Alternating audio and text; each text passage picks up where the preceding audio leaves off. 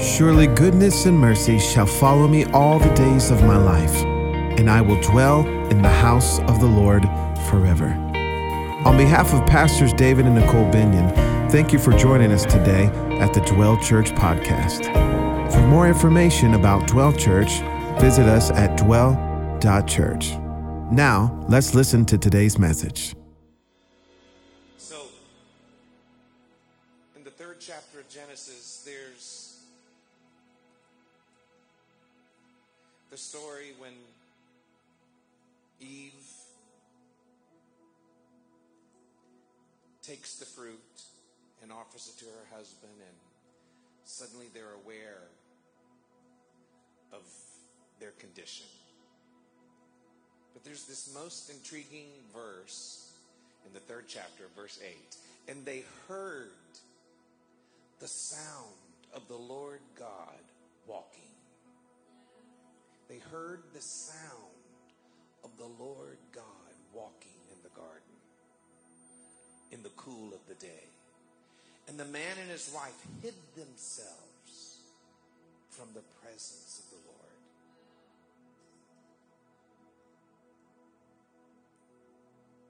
A devastating scripture.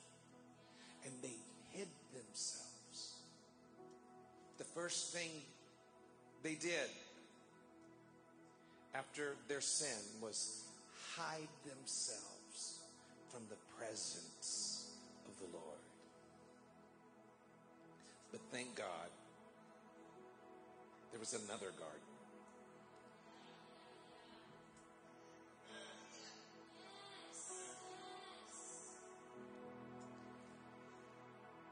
And Jesus prayed in Gethsemane and sweat drops of blood redeemed the garden. And so we no longer have to hide ourselves from the presence of the Lord. I just want to prophesy to you through the night and this morning. I could hear the sound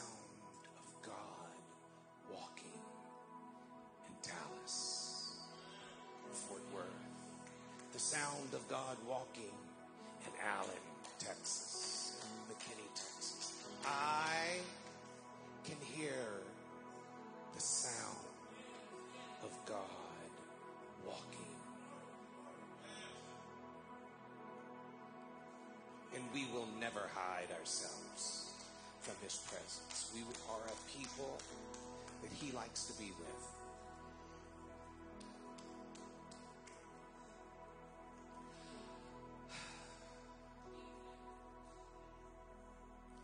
God's doing in this house. Um, uh, four weeks ago, Malik and Ashley Edwards were here. How many of you were here that Sunday? That five-hour service. That was that was officially our longest service.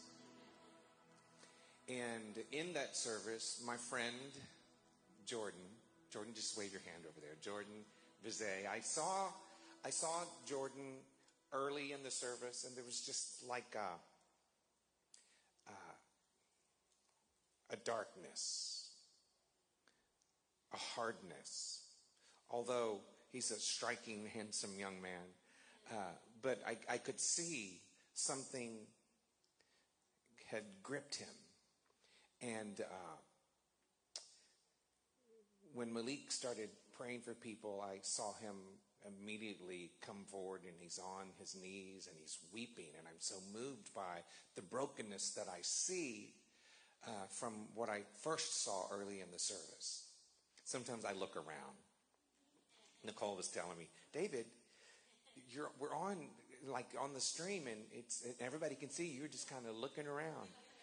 Well, it's because they took me off the piano and I can't see you now. Uh, so I have to see. I have to see everybody. I, sometimes I, I just want to make sure you're worshiping. Uh, so so anyway, I was looking around and I saw Jordan Bizet, and I watched. I, I stepped over. I went and got Malik, and I said, "Come over. I want you to pray for him." And I brought. I drug him over, and and uh, I, I watched this transformation happen before my eyes.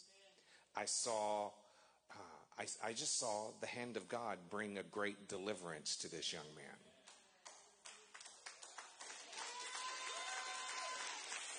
So someday we'll have him share his testimony because he's had uh, quite the journey.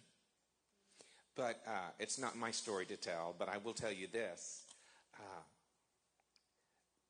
the fire of God just began to burn in him. I saw him show up on Wednesday night. Only the serious people show up on Wednesday night. The very next Wednesday, I saw this bright light in his eyes, and I was just overwhelmed with this transformation. And we met that we met that week, and and uh, uh, we're just he was sharing a little bit of a story, and then um, so part of the story is he lives right now with his mom, who is a believer who loves Jesus. She's here several times. She's she comes and visits, and so and also the mother of his two children live in the house. And uh, so we began this conversation. And uh, uh, so what we are, what we are, uh, what I want to share with you today is Jordan and Brianna are getting married today.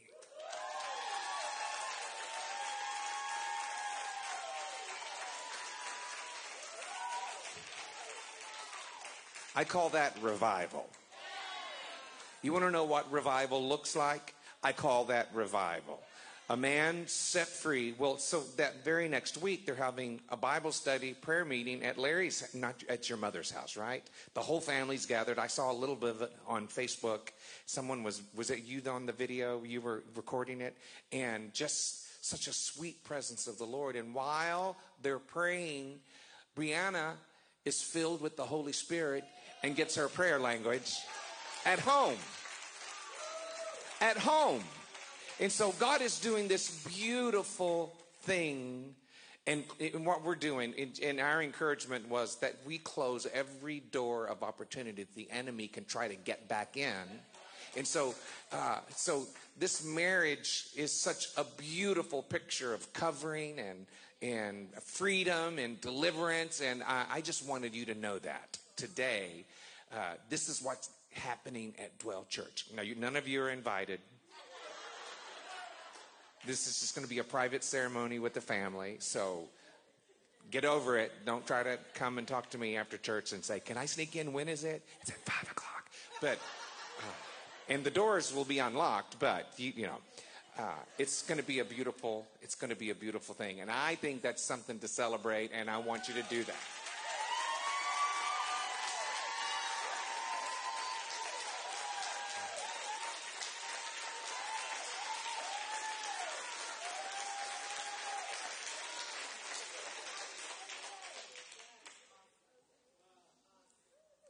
And I have a new friend now.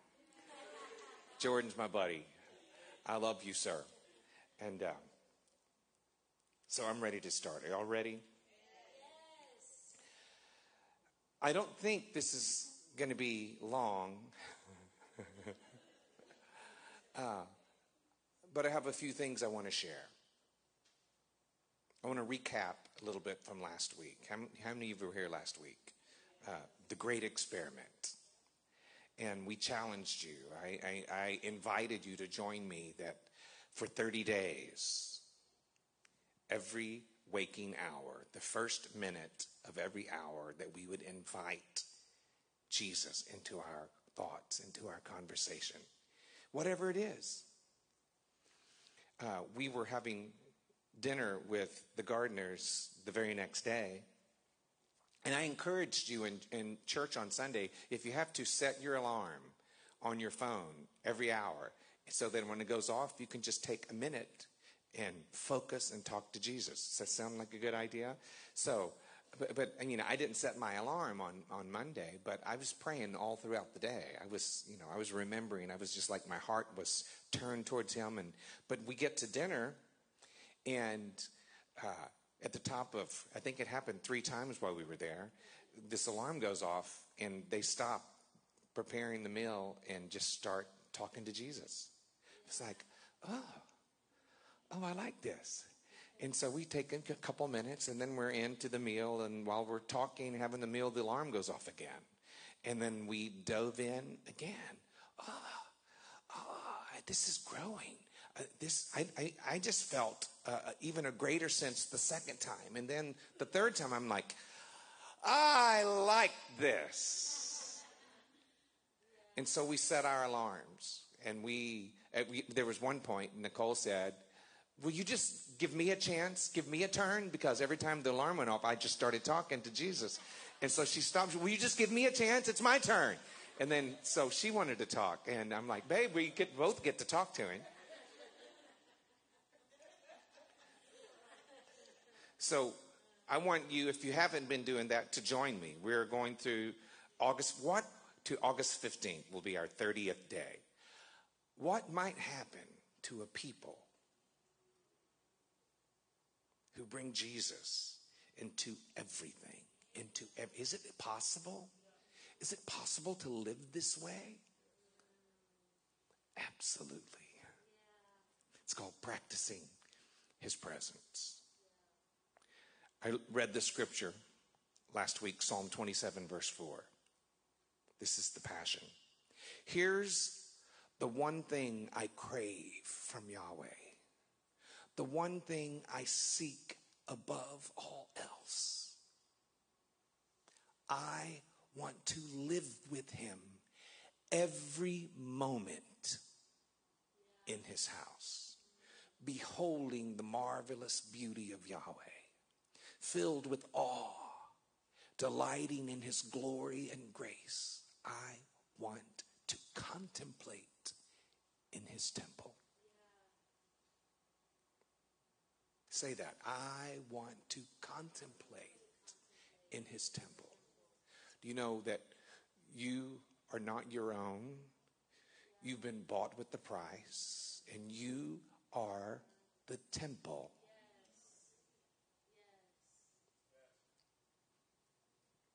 I want to contemplate in your temple.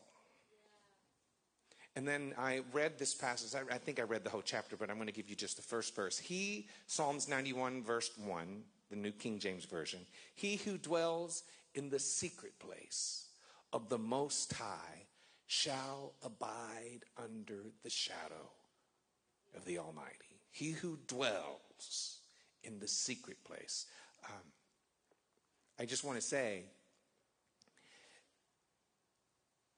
the secret place, every time you come to Him, the secret place. It's called that for a reason. It's always a secret. It's always a secret. He will move the door. He will move the door on you so that relationship doesn't become a ritual. That you have to pursue and search out and seek. We think last week it was the song, I want to move you. Tell me what move. Last last time we didn't sing that song. That worked. So let's sing that song again because that was the key that opened the door. Then you find yourself singing it, and it was the door today. It, it, it worked. It worked. It was my door. Uh, so I'm just using that as an example. But you you try. You think sing that song again because the last time we sang it, heaven came in the room, and so we think that is the ingredient, and it's never the song. It's the heart. The, the hungry heart searching. Uh, how many of you have been on a, a stage at high school, you know, where they've got the curtain drawn and you're supposed to come out and you're f- trying to find the slit in the curtain and you search, you run your hands. I know it's got to be right here, but you keep moving and then you find the slit and you're able to push it open. I've, I've been involved in shows before uh, where I kind of peek out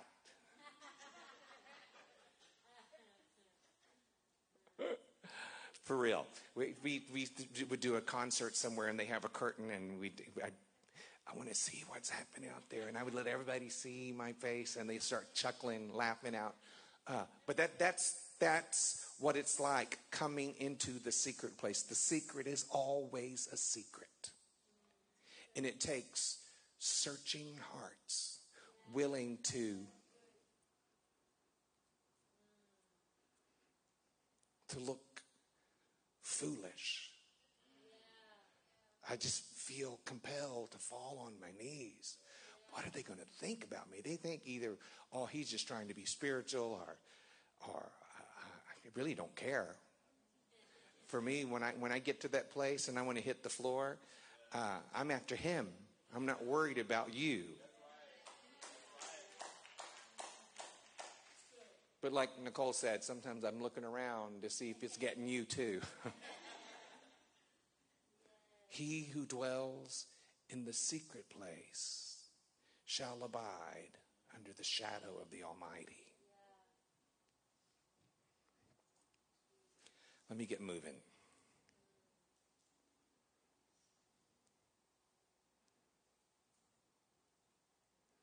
remember used to sing a little song. I just was in a in a meeting and uh, talking about that very thing, the secret place, and I just started singing this little thing. Uh, he who he that dwelleth in the secret place of the Most High God shall abide under the shadow of the Almighty One. Say that with me. He that dwelleth. He that dwelleth in the secret place of the Most High God shall abide under the shadow of the Almighty One. I found the secret place. I always like that part. I would sing it and get it higher. I found the secret place. See how I changed the key there? I'm in the secret place, and I lived for and still live for his presence. I. Okay. I, I mentioned last week uh, part of this whole concept I've uh, been reading and studying Brother Lawrence's book. He is from the 1600s, and he he did some journaling. Really, not a book, just some letters to people, called "Practicing His Presence." Brother Lawrence said, "If a Christian is to truly practice the presence of the Lord and do so properly, then the heart of that Christian must be empty of all else." all. Why? Because God wills to possess that heart. And He wills to be the only possessor of that heart. And the only possession in that heart. He cannot be the only possessor of your heart unless it's empty of all else. He cannot put what he desires into a heart unless that heart has been left vacant for Him alone to refill it.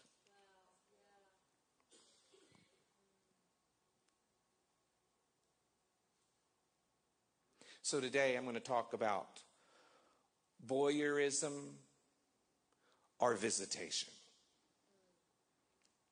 I asked this question last week. Did you come to watch us burn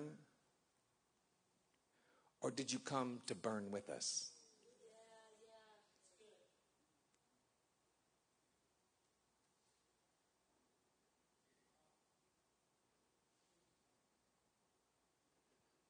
Make that decision. You, you understand the context uh, of, of the title voyeurism or visitation. Are you content to just watch from your comfortable chair and just get a thrill out of watching someone on the stage display their passion? Or do you want to burn? My heart is that we all get our hair on fire. God spoke to a well known minister some time ago and said, I've seen your ministry. Would you like to see mine?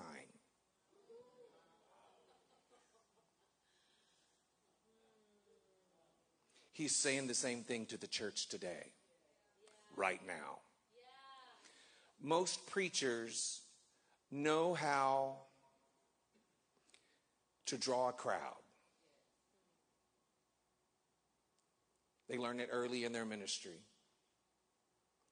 but they usually don't learn that from God.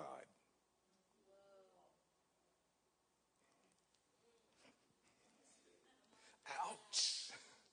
You know, it's some of this is learned behavior. We think, okay, uh, I think Nicole talked about this. There was a young man who was invited to preach a revival, and the pastor wanted him to go door to door. That was the that was the strategy of the day. You had to go knock on doors and invite people to come. But instead of these days and hours that everyone else was knocking on doors, this young man felt the urgency to just pray.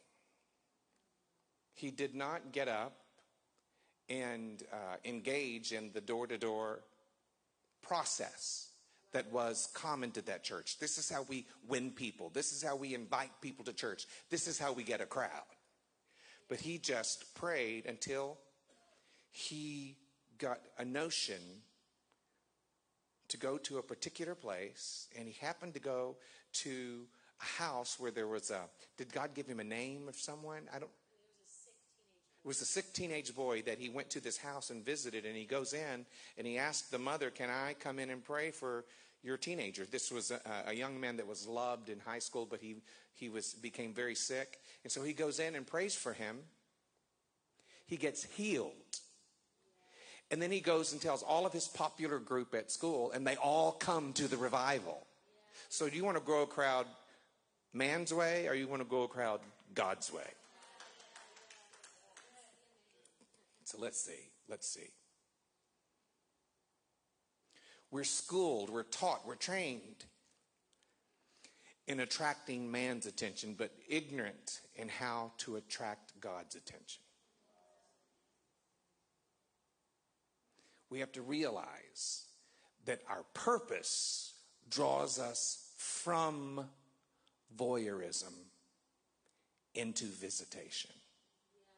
And if you do that right and long enough, visitation becomes habitation. Gone are the days when one can be satisfied from watching the thrill of someone's anointing from a distance. Just get close enough to feel the goosebumps, but not close enough to be transparent or to be transformed. That's what happened to Jordan. He got close enough.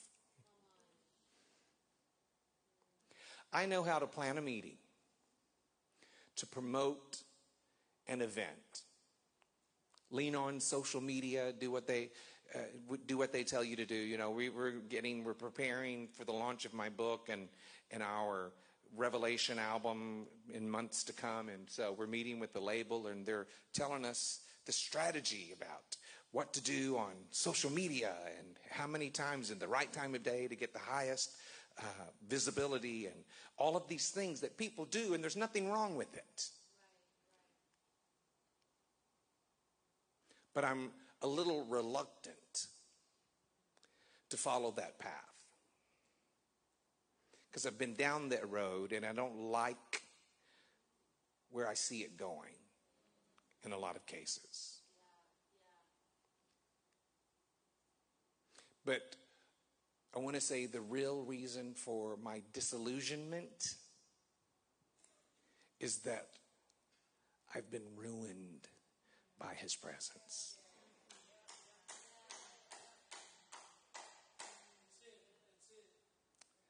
Isaiah said it. He, he said, I saw the Lord and I was undone. That word, that Hebrew word means ruined one encounter with Him, His presence will ruin your appetite for encounters with man. Now, let me just say it's essential that we have relationship with each other. It's, it's essential that we build community and we do the things and our hearts are knit together and we're many members fitly joined together and we make up the house of the Lord. So, and we have to have relationship. And so we do things, and we, you know, in the fall, we're, we're getting ready to do uh, another launch in a different way for, for our home groups because it's important that we have community with one another. So it is important, but it's not our first love. It's not our one thing. The anointing is essential, but it's not to draw attention to ourselves, but to lead us to the source of the anointing, the glory of his presence. Worship leaders learn how to elevate people, elevate the soul with the anointing upon their lives. They learn how to do it with their gifts. And, and there's nothing wrong with that. But I wonder where are the true worship leaders whose sole purpose is to lead God's people into his presence for his sake?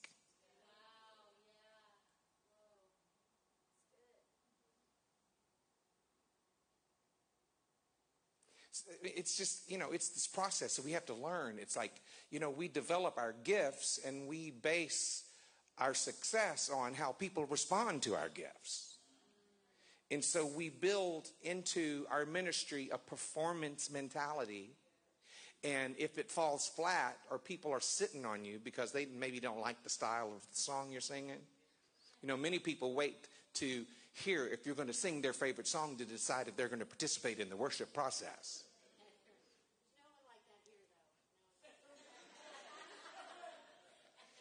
I don't know. Alicia, Alicia, no.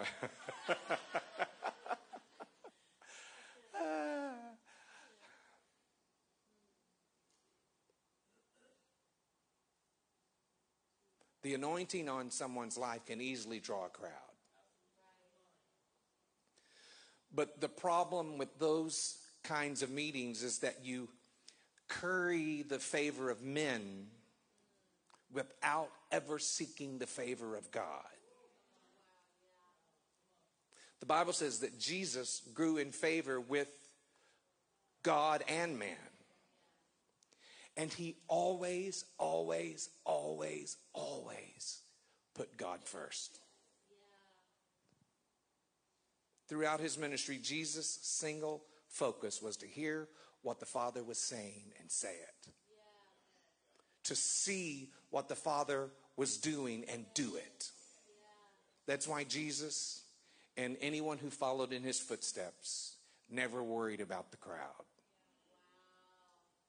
Yeah, I know pastors that get depressed.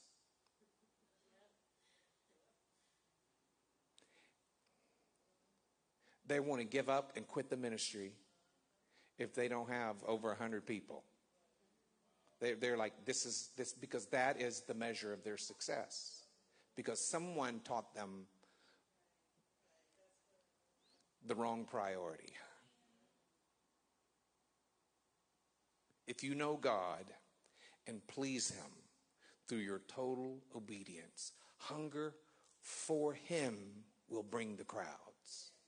Jesus said, If I be lifted up, I will draw all men unto me. What kind of crowd do you want to get? The one that's coming for you?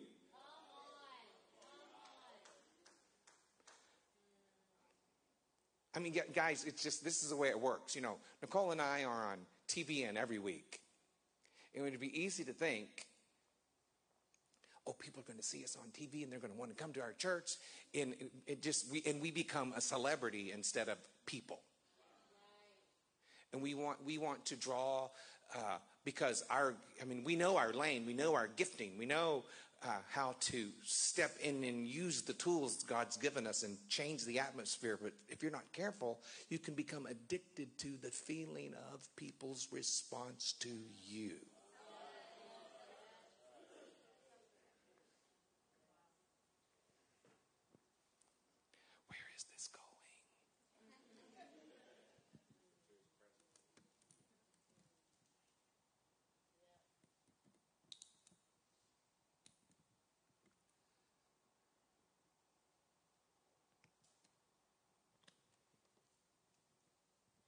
Think I'll be done before 12. It's 11:23 in case you're taking medication.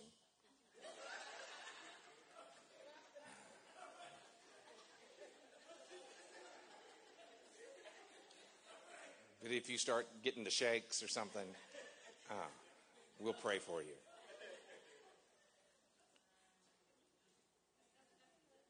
I'm sorry. I just,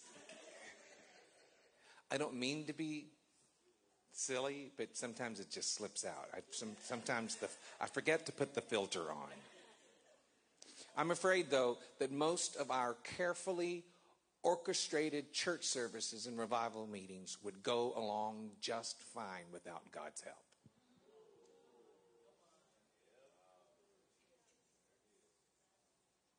Judging by the fruit of some of our endless meetings, I'm not talking about Dwell Church, but I've been in enough churches. They've already been functioning that way for a long time, having church without Him. What a sad commentary. Huh? It's a statement on how low our hunger level. How, how low our hunger level is that we, would be satisfied with less of God than He wants us to experience.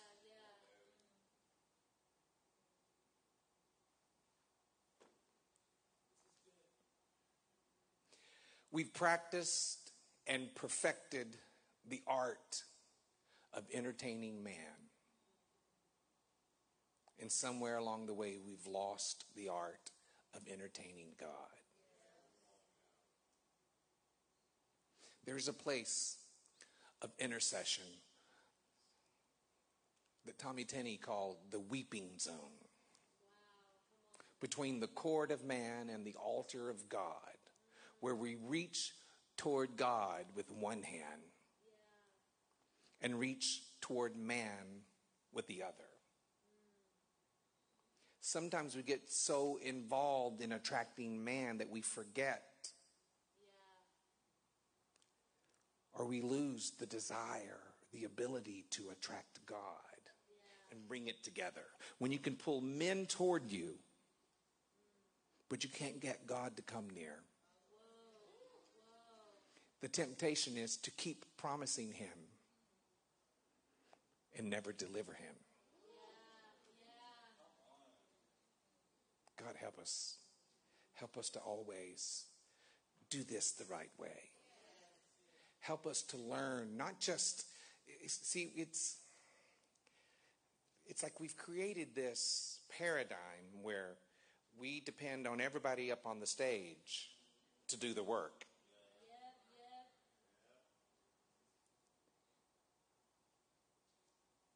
I, I just love it when we, we had a Sunday a few months ago where you guys just took over. I mean, it was we it, the worship on that Sunday was being driven by the people in the congregation more than what was happening up on the stage. I think that is the real uh, model that I'd love to see happen. That people come so full of zeal for the presence of God, they're not waiting to be worked up because that's what we've that's what we've learned it's learned behavior we're waiting for the people to do the three fast songs and two slow songs get us going where we want to jump. And it's like but we're really just jumping because it's fun to jump. And it's not because we're wanting to dance before the lord with all our might and our strength because we have the joy of the lord that makes us dance. We you know it's like some churches just hop because they hop. Now the bible says we can leap for joy. So we have scripture, but some people just do it because it's learned. Some people lift their hands just because they watch somebody else lift their hands. And after a while, they start feeling the freedom of that, but, but it's like, it's just learned behavior for them. It's important that we learn why we do what we do.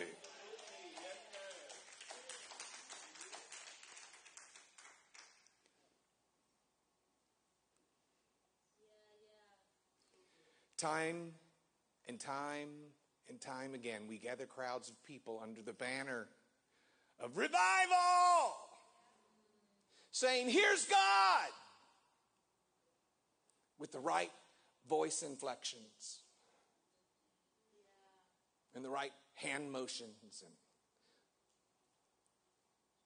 sometimes someone shows up with a shofar. Has that happened here yet? Did we get any shofars here yet? I don't think so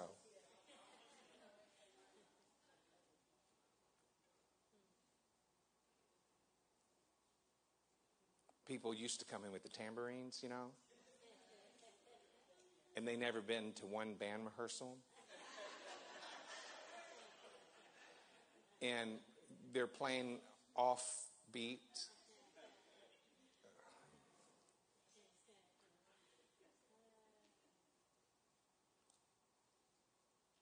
We invite and announce him only to have no place for him to sit. In our drive to please men, we forget to please God. So, he never really shows up. Now we know that he's omnipresent. He's he's everywhere. But there are I'm talking about when he pours more of himself into a room than we even knew was possible. I think many of us aren't hungry for it because we've never seen it. Because the church hasn't delivered it.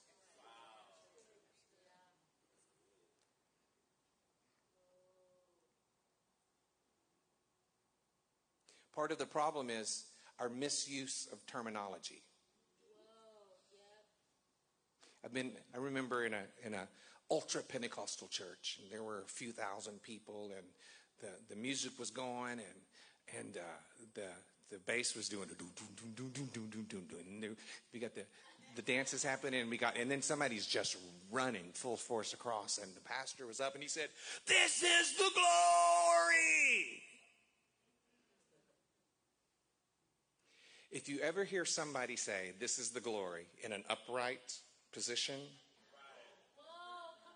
you might want to question the validity of their comment.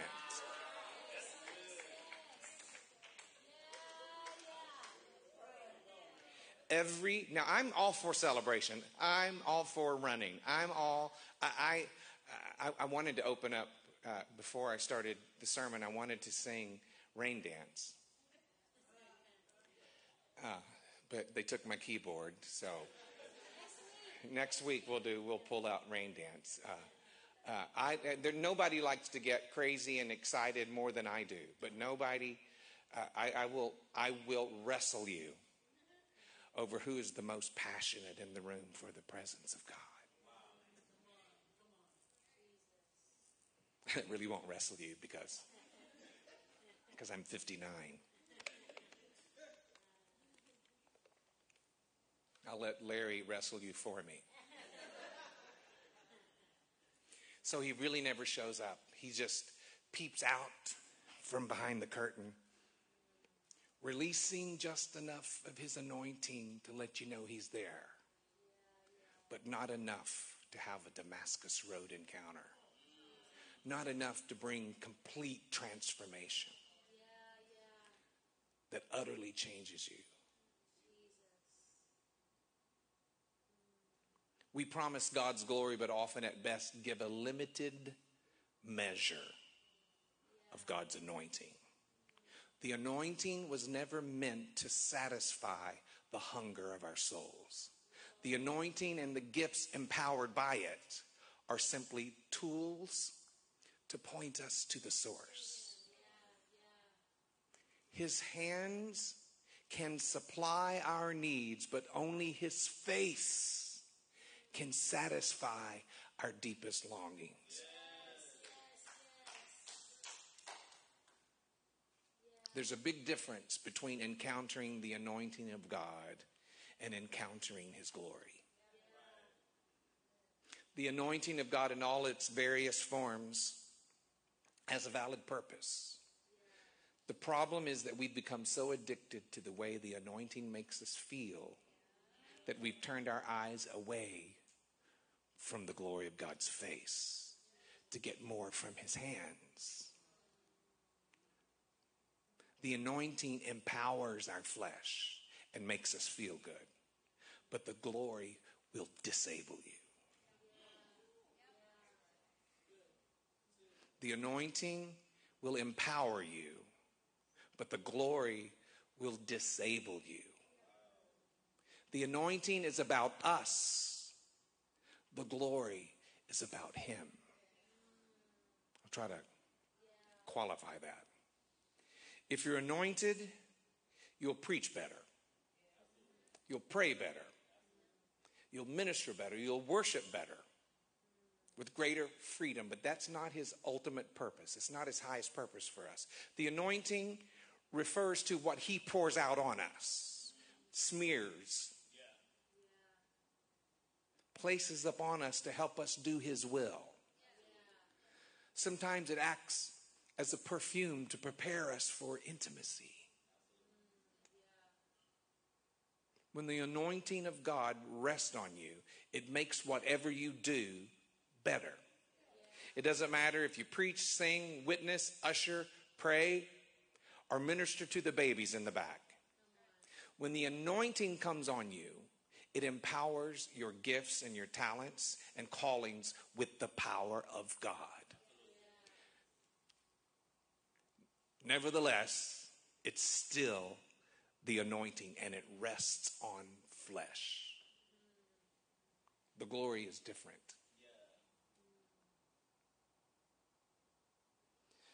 When the glory of God comes, you suddenly and clearly understand why God said, No flesh would glory in my presence.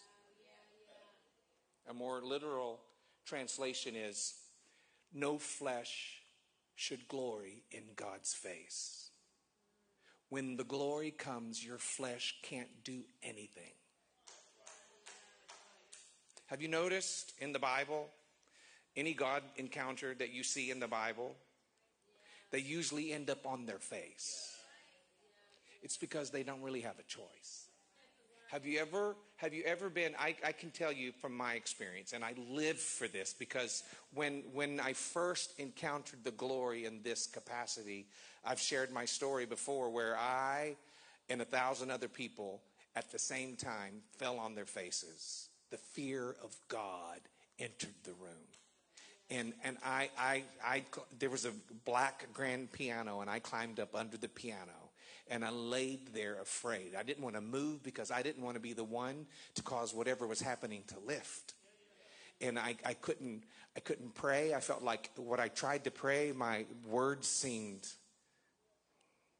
insignificant. Why I, there are no words for this. Then I thought maybe I'll pray in tongues, and that seemed even inappropriate. All I could do was just groan I'm thinking, I, am the worship pastor. I should get up on the piano and, and lead some kind of worship song, but I had no song in my arsenal of songs that was appropriate for the weight of God's glory. Clearly, when Solomon, it's, it's the story of Solomon's dedication of the temple when the singers and instruments of music became one and made one sound to be heard in thanking and praising the Lord, that the cloud filled the house and the glory of the Lord filled the house. And the priests were unable to minister because of the cloud. Do we know what that's like? I have, I have a few experiences. And, and what it started to say, it, it made me aware of what is possible. It, it's what drives me to keep coming again and again and again. And sudden, you know, sometimes there's just a window. I felt the window today where the nearness of God was like, uh, God, if you'll just come, I don't need to preach. I, I, I have my notes, but I, I can put, I can just delete those because what you can do in one moment it's going to be way better than anything I can tell you today.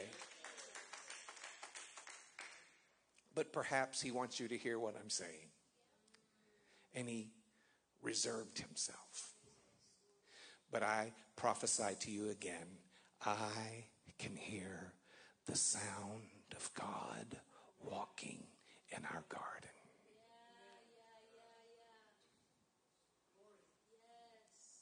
What will he find? What will he find when he gets near you? You know, he's all knowing. He, he already knows. He knows us. I, I think, I think that's, I think that's the reason he keeps inching his way. What we, we sense from service to service, from week to week, this, this momentum for weeks now, since there really was a significant shift the weekend of the youth conference, and I just this build in the spirit. It's like I've shared this before. You know those little spy movies, and they get to they're going to crack the safe, right? And they they turn it, and here's this click, click, click. Then there's a little click. Then they turn it the other direction, and there's until they hear another click, and then at some point you feel a release. I feel like the weekend of our youth conference, I felt that kind of whew. And we haven't fully opened the door, but it's already unlocked.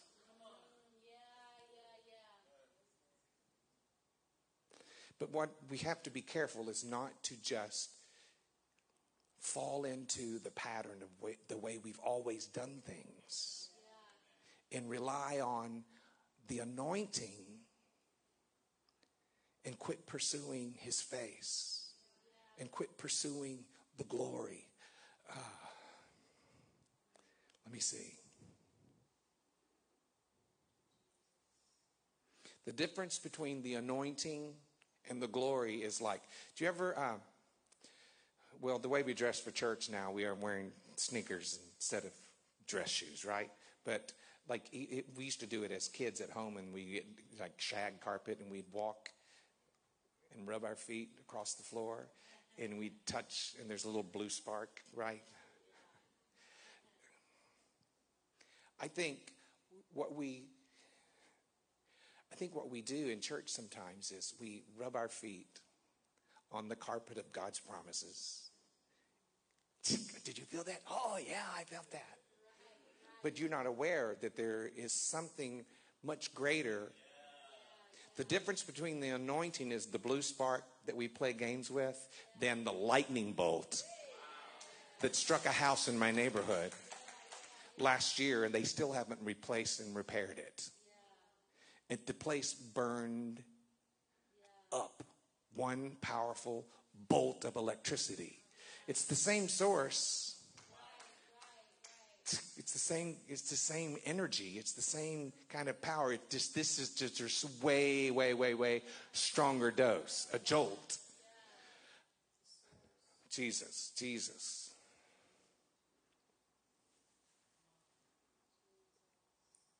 We don't realize that god wants to jolt us with his glory. What would that do? It'd probably kill you.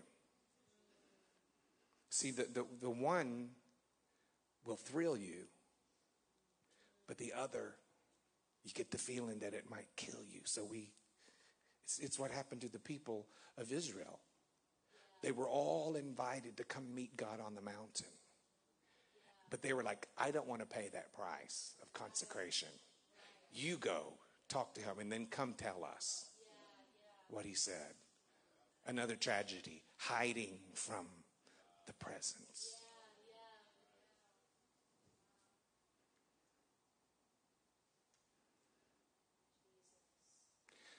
I'm almost done. Don't, I don't say that because I'm worried about finishing. It's just something to say to fill in the spots.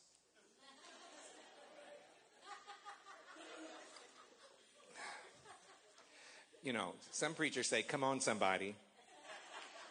Others say, Y'all ain't saying nothing. I say, I'm almost done.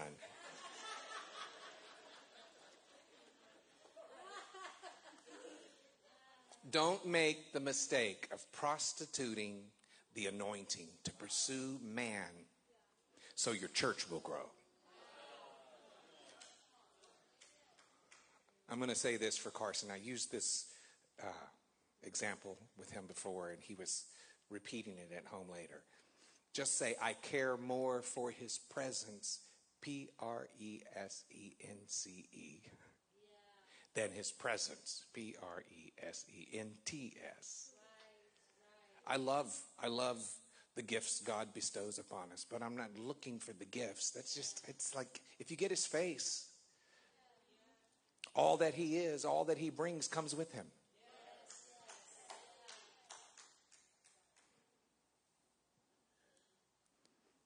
Like right now, I need a healing in my shoulder. But I want his presence more than I want healing in my shoulder. Victoria broke her foot last week, and the devil tried to take her out of commission for a few weeks because I can't get her to come up on the stage when her shoes don't match. Everybody, be sure and get a selfie with Victoria. uh, but I believe in miracles, and I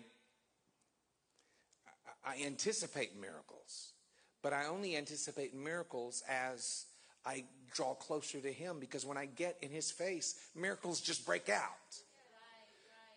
We've seen miracles just happen in our worship services across the world. We, we'll just we'll just worship and maybe declare, make a declaration, and then in the worship, deaf ears open up. That happened in Moline, Illinois. This it was the funniest story. This woman, uh, we were just worshiping, and her deaf ear opened up, and the way she realized it, she heard how bad her husband was singing with her deaf ear. That's just funny. That's that's just funny that God would uh, God would do that. Uh, miracles happen. I've, we, we've we've watched it, but we're not dancing so that we can get. We're dancing so that we can give. I give you my dignity. I refuse to worry about what somebody thinks about me if I can't dance. I'm still going to give you my leprechaun dance if, if, I, if I can.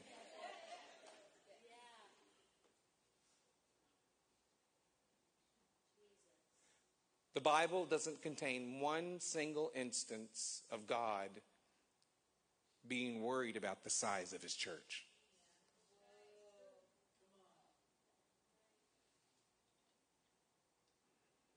All we have to do is get serious about pursuing him.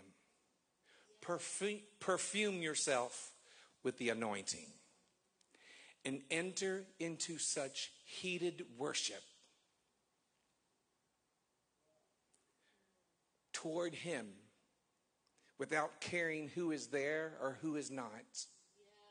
Set your sights on the goal of breaking open the heavens to behold His glory over your city, over your nation, till you can say, I hear the sound of God walking. There are just some people that God likes to be around. Uh, why, why, don't you, musicians, I'm done. Uh, I have one more thing I want to say, then I'm going to pass this. Church history is filled with people who obtained favor from the Lord in unusual ways. Yeah. Some of us have favorites. Lord, somebody mentioned Benny Hinn a few weeks ago in their sermon, and somebody watching online was appalled that we would even, I shouldn't even say that.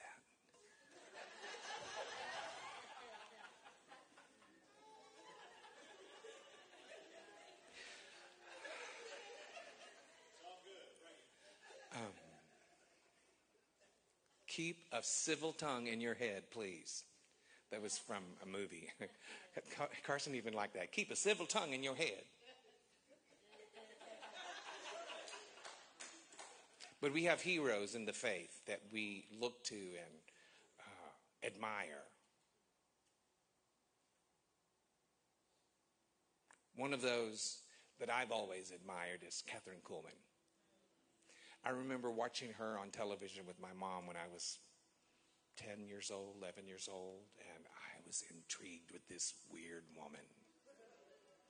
There was just something about her that arrested my attention. I would see, I would watch the way she talked. looked like Nora Desmond. Some of y'all, I'm sorry. Some of these people don't even know who Nora Desmond is. Uh, Nicole said, We're not as old as you. I only know who Nora Desmond is because Carol Burnett did a skit on her um, on the Carol Burnett show. Oh, Lord, I'm just. Squirrel! Watching Kathryn Kuhlman on TV and then the miracles. The miracles. And I would feel the presence of God when she spoke. So intrigued by this woman and the way she said, God. God. I think I'll say God like that. God. But I was just so moved. And then my mom bought her book called I Believe in Miracles. Anybody ever seen the book or read the book? And I would read that book. And I, when I read, I could, I would go through these stories of people that would tra- travel hundreds of miles to be in an arena and have to sit up in the nosebleed section with terminal sickness, and she would call their name and God would heal him in that moment. And it's like, as I'm reading the book, I could hear her voice. I was intrigued by this woman, this hero.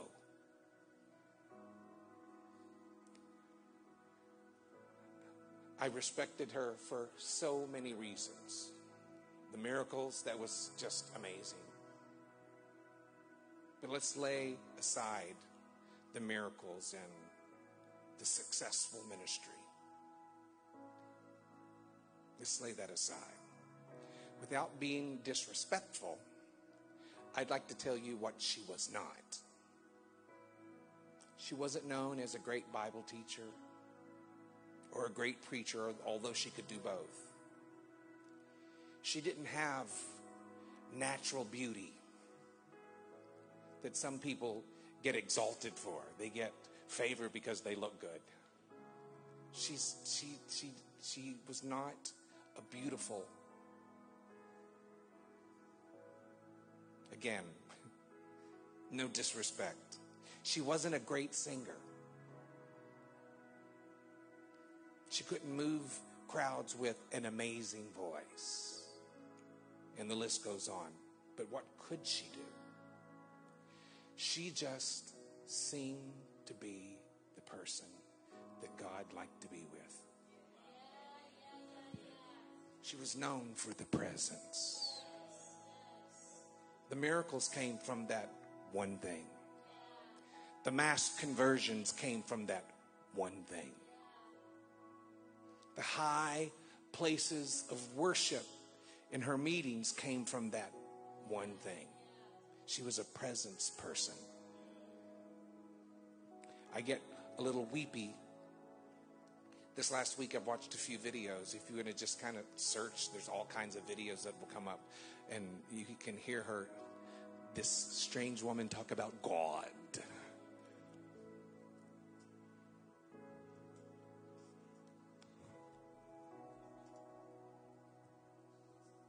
There's this one video where she talks about her point of absolute surrender to the Holy Spirit. It's sobering to watch. She testifies of the precise moment, the precise location where she said the ultimate yes to God.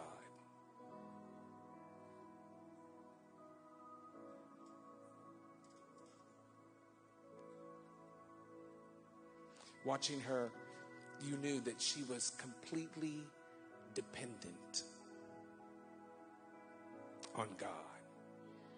There was one person that was that we ever knew was completely dependent upon God, it was Kathryn Kuhlman. She said yes and was given the privilege of hosting him in ways that few of us have imagined. I remember being with a, a, an older preacher who was telling my dad about going to a meeting where Kathryn was speaking and uh, he had access to go meet her in the green room. She was invited to come.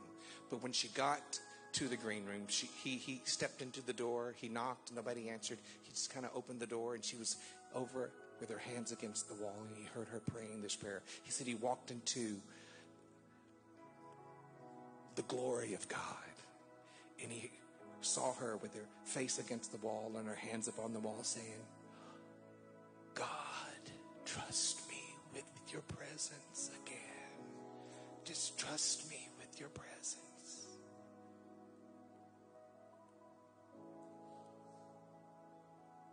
So, if I want to copy somebody, that's who I'm going to copy. And I, I came in here again yesterday afternoon and found my place on the floor and I just prayed, God, trust us with your presence. Trust us with your presence. And that's when I remembered that verse in Genesis 3, verse 8. And Adam heard the sound I could envision it, I could feel it in the room. I could hear the sound of God walking in this building. There is such purpose, such destiny, such power waiting to be revealed through the people of this house who will continue this journey with me as we practice the presence of the Lord, inviting Him into every hour of the day, inviting Him into our dream life, inviting Him into every conversation. It'll change the kind of conversations you have. Sometimes, you know, we end up, we, find ourselves on the edge of gossip. But if you're inviting Him into your conversations, gossip will dissipate.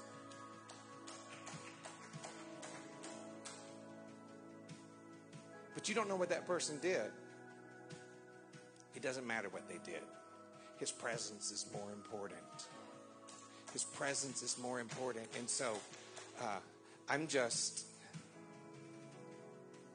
I'm just committed for the rest of my life every day to be a person that God likes to be with. I'll write songs, I'll write books. I hope that the body of Christ is blessed. I hope that people that aren't saved will come into the kingdom as a result of it, as the, because they will see hunger in my heart and just see that I'm not moved by the applause of men.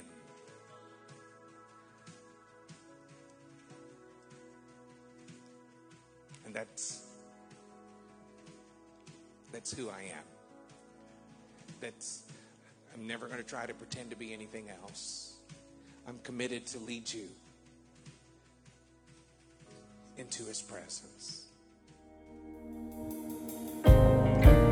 Thank you for joining us today at the Dwell Church podcast. For more information about Dwell Church, visit us at dwell.church.